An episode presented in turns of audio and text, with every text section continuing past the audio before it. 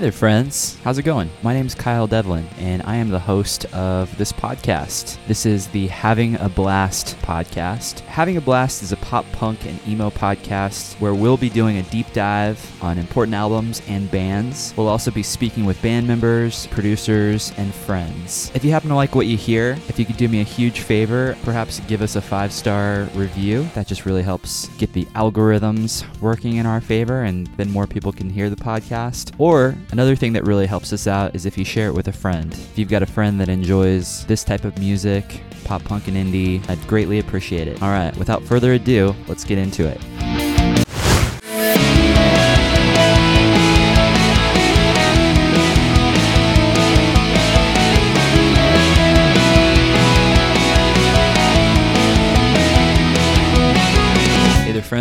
Welcome to the show. This is Having a Blast. My name is Kyle. I am the host of this podcast. As you probably already knew, I hope you all are doing well out there in real life beyond the land of podcasts. Today, I am going to be doing another deep dive, although the information on this one is a bit sparse, I've got to say. I've looked around, I've scoured the internet for more information on this particular record, and maybe I'll stumble across an interview on YouTube later and then revisit this one one I've yet to find a ton of information on this record, but I'm going to do my best. And today I want to highlight a record that I fell in love with all the way back in 1998 which was some time ago now. And this album is one of my favorites. I just happened to buy it on the same day days, the day that I bought Hello Rockview by Less Than Jake, which is another record that we could do a deep dive on. Also, one of my favorite records. But today, we're going to be highlighting Slowly Going the Way of the Buffalo by the almighty MXPX. And it's kind of astonishing to me now that I think about it that I haven't done a deep dive on MXPX yet. Shame on me. However,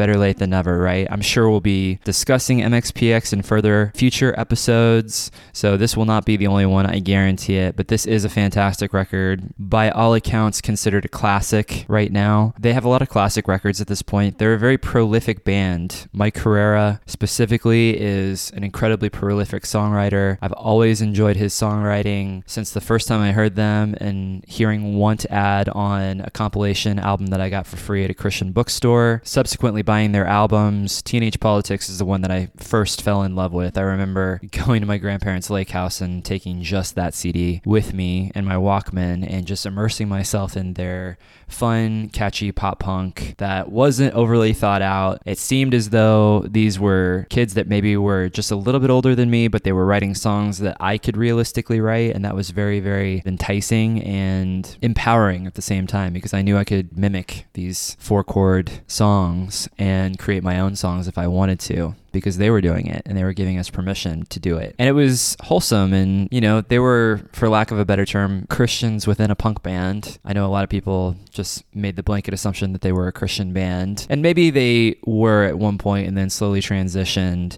once they got into the secular world of music. But Slowly Going the Way of the Buffalo came out in the year 1998, and I remember purchasing it from a record store and immediately listening to it in my Walkman and loving that first song, Under Lock and Key one of my favorite MXPX songs. The very first band that I ever started with a couple buddies of mine, we covered this song and it was always a blast to play. It's a great opener, catchy, pogo, pop punk. It has that bad religion beat in it. And what's cool, which I didn't realize, but Greg Hetson actually makes an appearance on this record from Bad Religion. And they also supported Bad Religion in the UK in support of this particular record. I also happened to see MXPX as direct support for Blink 182, one of the bigger first shows that I went to that I remember going to at the age of 14 in 1998 at Liberty Hall in Lawrence, and they were supporting this record. That's also where I bought Act Your Age by Homegrown, and Blink 182 was still supporting Dude Ranch because it had come out maybe seven or eight months before that. That show in particular had a lasting impact on me, and I think about it often. I was just at Liberty Hall the other night to see Descendents play, and I was standing in the same spot that I stood while I watched Blink 182 play with MXPX and Homegrown. 23 years ago,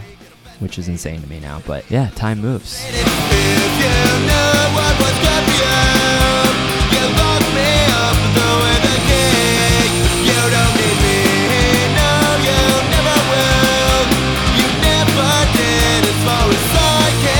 Okay, so without further ado, we're going to do a deep dive on Slowly Going the Way of the Buffalo by MXPX. Slowly Going the Way of the Buffalo is the fourth studio album and full length released by American punk rock band MXPX, and it was released in 1998. The exact date was June 16th, 1998. So it was a summer record, always a great time to release a catchy pop punk record. The artwork is amazing. I like how they made the Buffalo scene grainy and black and white, and I like the logo that they have with all lowercase letters, as well as the album title, too. Those are all lowercase, slowly going the way of the Buffalo. The album title was taken from a letter that a fan had written to the band complaining that the band was changing and was slowly going the way of the Buffalo. Gotta love those fans, right? The ones that are gonna take time out of their day to write you a nasty letter. this was before Twitter and Instagram. The comment section didn't exist. You had to literally write a letter in order to talk crap on your favorite band. But yeah, it influenced and inspired the album title, and I think it's a great tongue in cheek album title, especially for them at this point in their career. Four albums in, this is the first album that was fully released by A&M, which was a major label, so they were poised for stardom, and I'm sure there was a lot of people either completely discounting MXPX or under the assumption that they were going to be the next big thing. Could have gone either way. And honestly, it kind of landed right in the middle didn't it? So, I want to talk a little bit about the background of the album. So, due to the success of MXPX, their single Chick Magnet from their previous album, which is also one of my favorite records, Life in General, the band signed a multi-album contract with A&M Records, which was a subsidiary of Sony, I believe. And A&M had previously signed a deal with Tooth and Nail to co-market Life in General, co-release that record, and I'm sure that helped them garner widespread attention. It's always good to have that major label budget behind you when it comes to marketing. This market deal was, quote, cobbled together in order to sign the band to get them to upstream, according to an A&M chairman, and his name was Al Cafaro. So MXPX, in an effort to move away from the sound of life in general, the band, quote,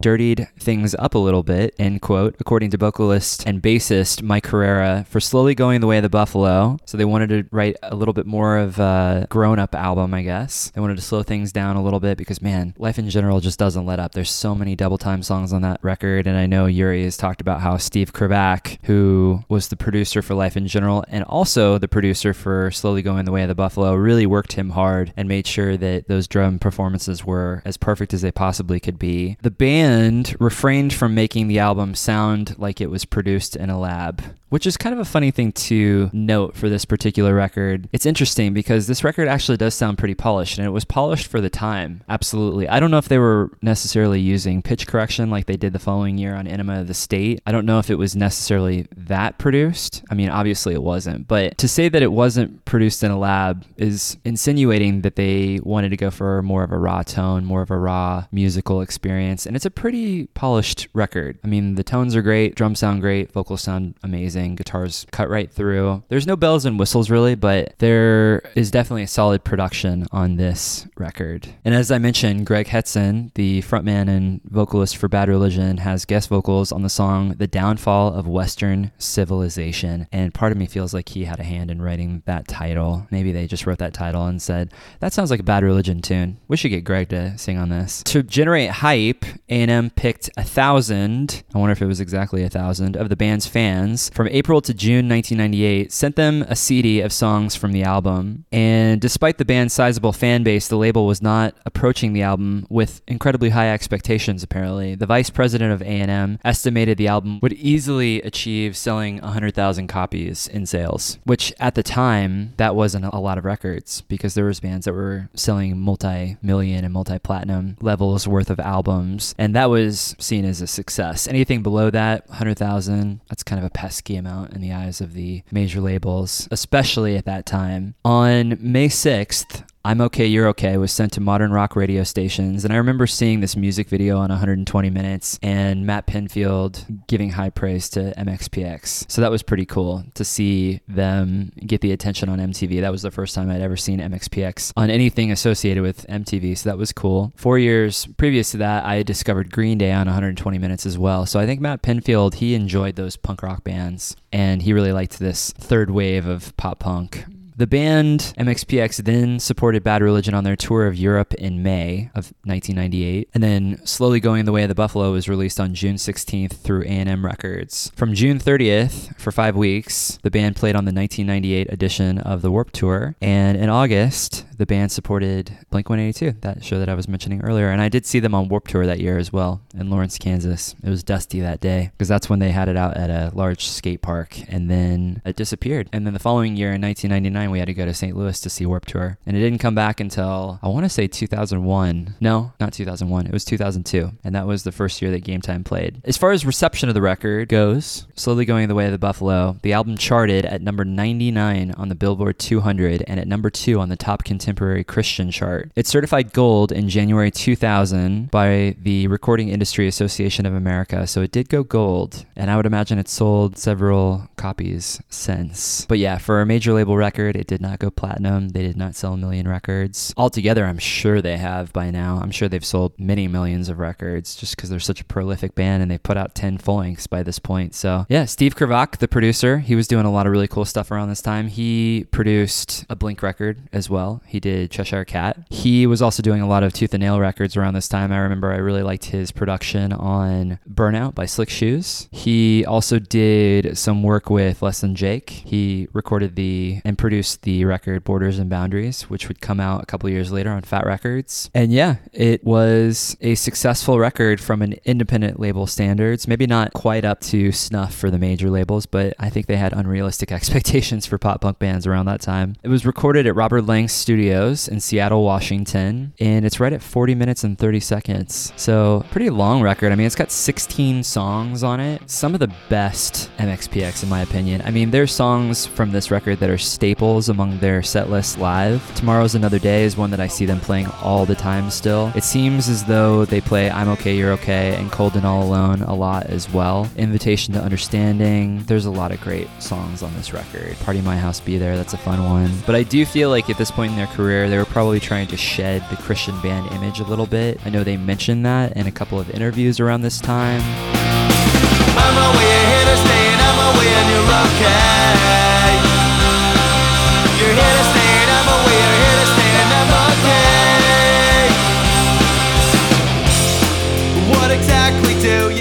although the album Slowly Going the Way of the Buffalo contained a couple of Christian oriented songs, such as Tomorrow's Another Day, the band by this time was seen as firmly within the punk rock territory of all the bands that you would see at Warped Tour. As I said, they went on tour with Bad Religion, so they were trying to shed that image a little bit, I'm sure. This was also their chance to really break out in the mainstream. And at that point, the only Christian band that I had heard on alternative radio was Jars of Clay, and that was sort of an anomaly. So I think there was probably trepidation for them to continue hanging on to any type of Christian band label. And, you know, they signed to a major label. So I would imagine they had stars in their eyes and they wanted to be as big as Green Day. They wanted to get bigger than that. If they signed to a major label, that was probably the goal. Behind the scenes, they wanted to be a household name. They wanted to become full blown rock stars. And in my eyes, they were full blown rock stars. And I don't know how much more rock star you can get than those three. Even Yuri, his quirky charm, neighbor next door dude, your buddy. He's the guy that they made a song in reference to him as the chick magnet, and then subsequently the funny music video that came after that. I think we all appreciated the fact that Yuri had a sense of humor and didn't take himself too seriously, even if you had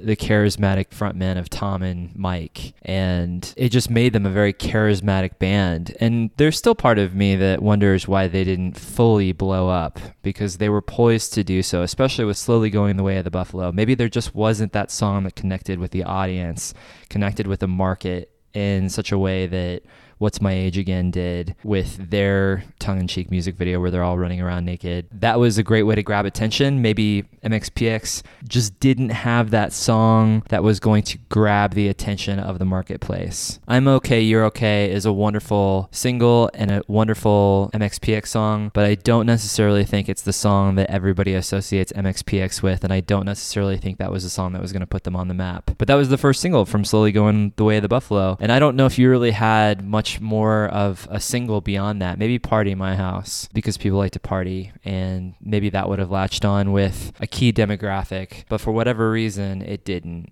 So, still an iconic and legendary band, nevertheless. A 1998 profile in Rolling Stone even noted that the band's work with Tooth and Nail created the misinterpretation that MXPX are a Christian rock band. Indeed, in contrast to the content of their first releases, Slowly Going the Way of the Buffalo largely put aside explicit references to the band's religious beliefs. And although most of the songs carried social critiques, the album also developed the band's lighthearted side with tunes such as the one I mentioned earlier, Party My House Be There. And while the band's musicianship had improved with each release, production on its albums remained as sparse as ever, with Herrera's frantic vocals competing for notice over the band's straightforward and energetic playing. Typical of the reviews were Ride BMX's approval of MXPX's 1998 compilation, Let It Happen, which they also released that same year, B-Sides record, and I remember falling in love with a lot of the songs on this one too. It's great, high energy stuff that will make you run as fast as you can until you get cramps and then fall over wanting more, end quote quote from that particular publication. And on the other hand, in the wake of multi million selling albums by Blink 182 and Green Day, with whom they were often compared, MXPX's bid for the wider crossover success disappointed some critics. A Los Angeles Times review of the 2001 concert dismissed MXPX as punk light.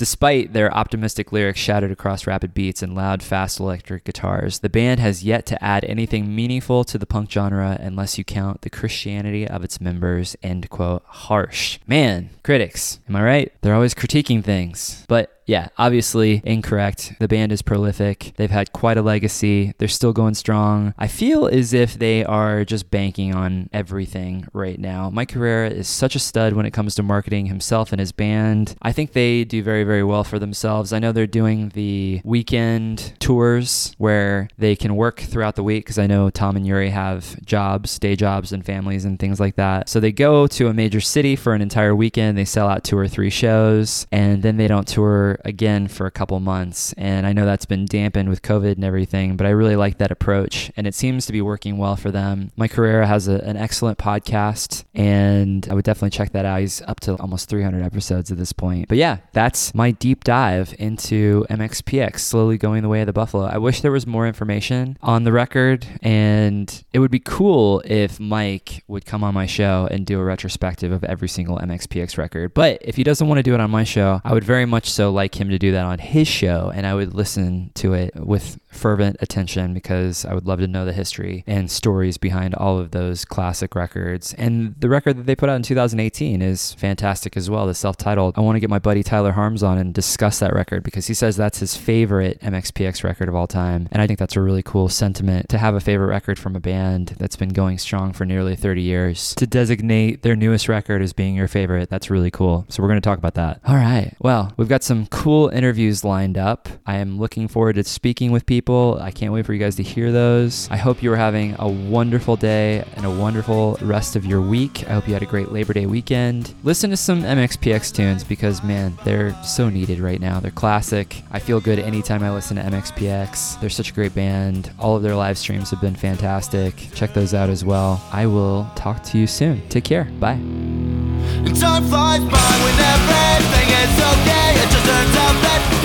That way. Big decisions overwhelm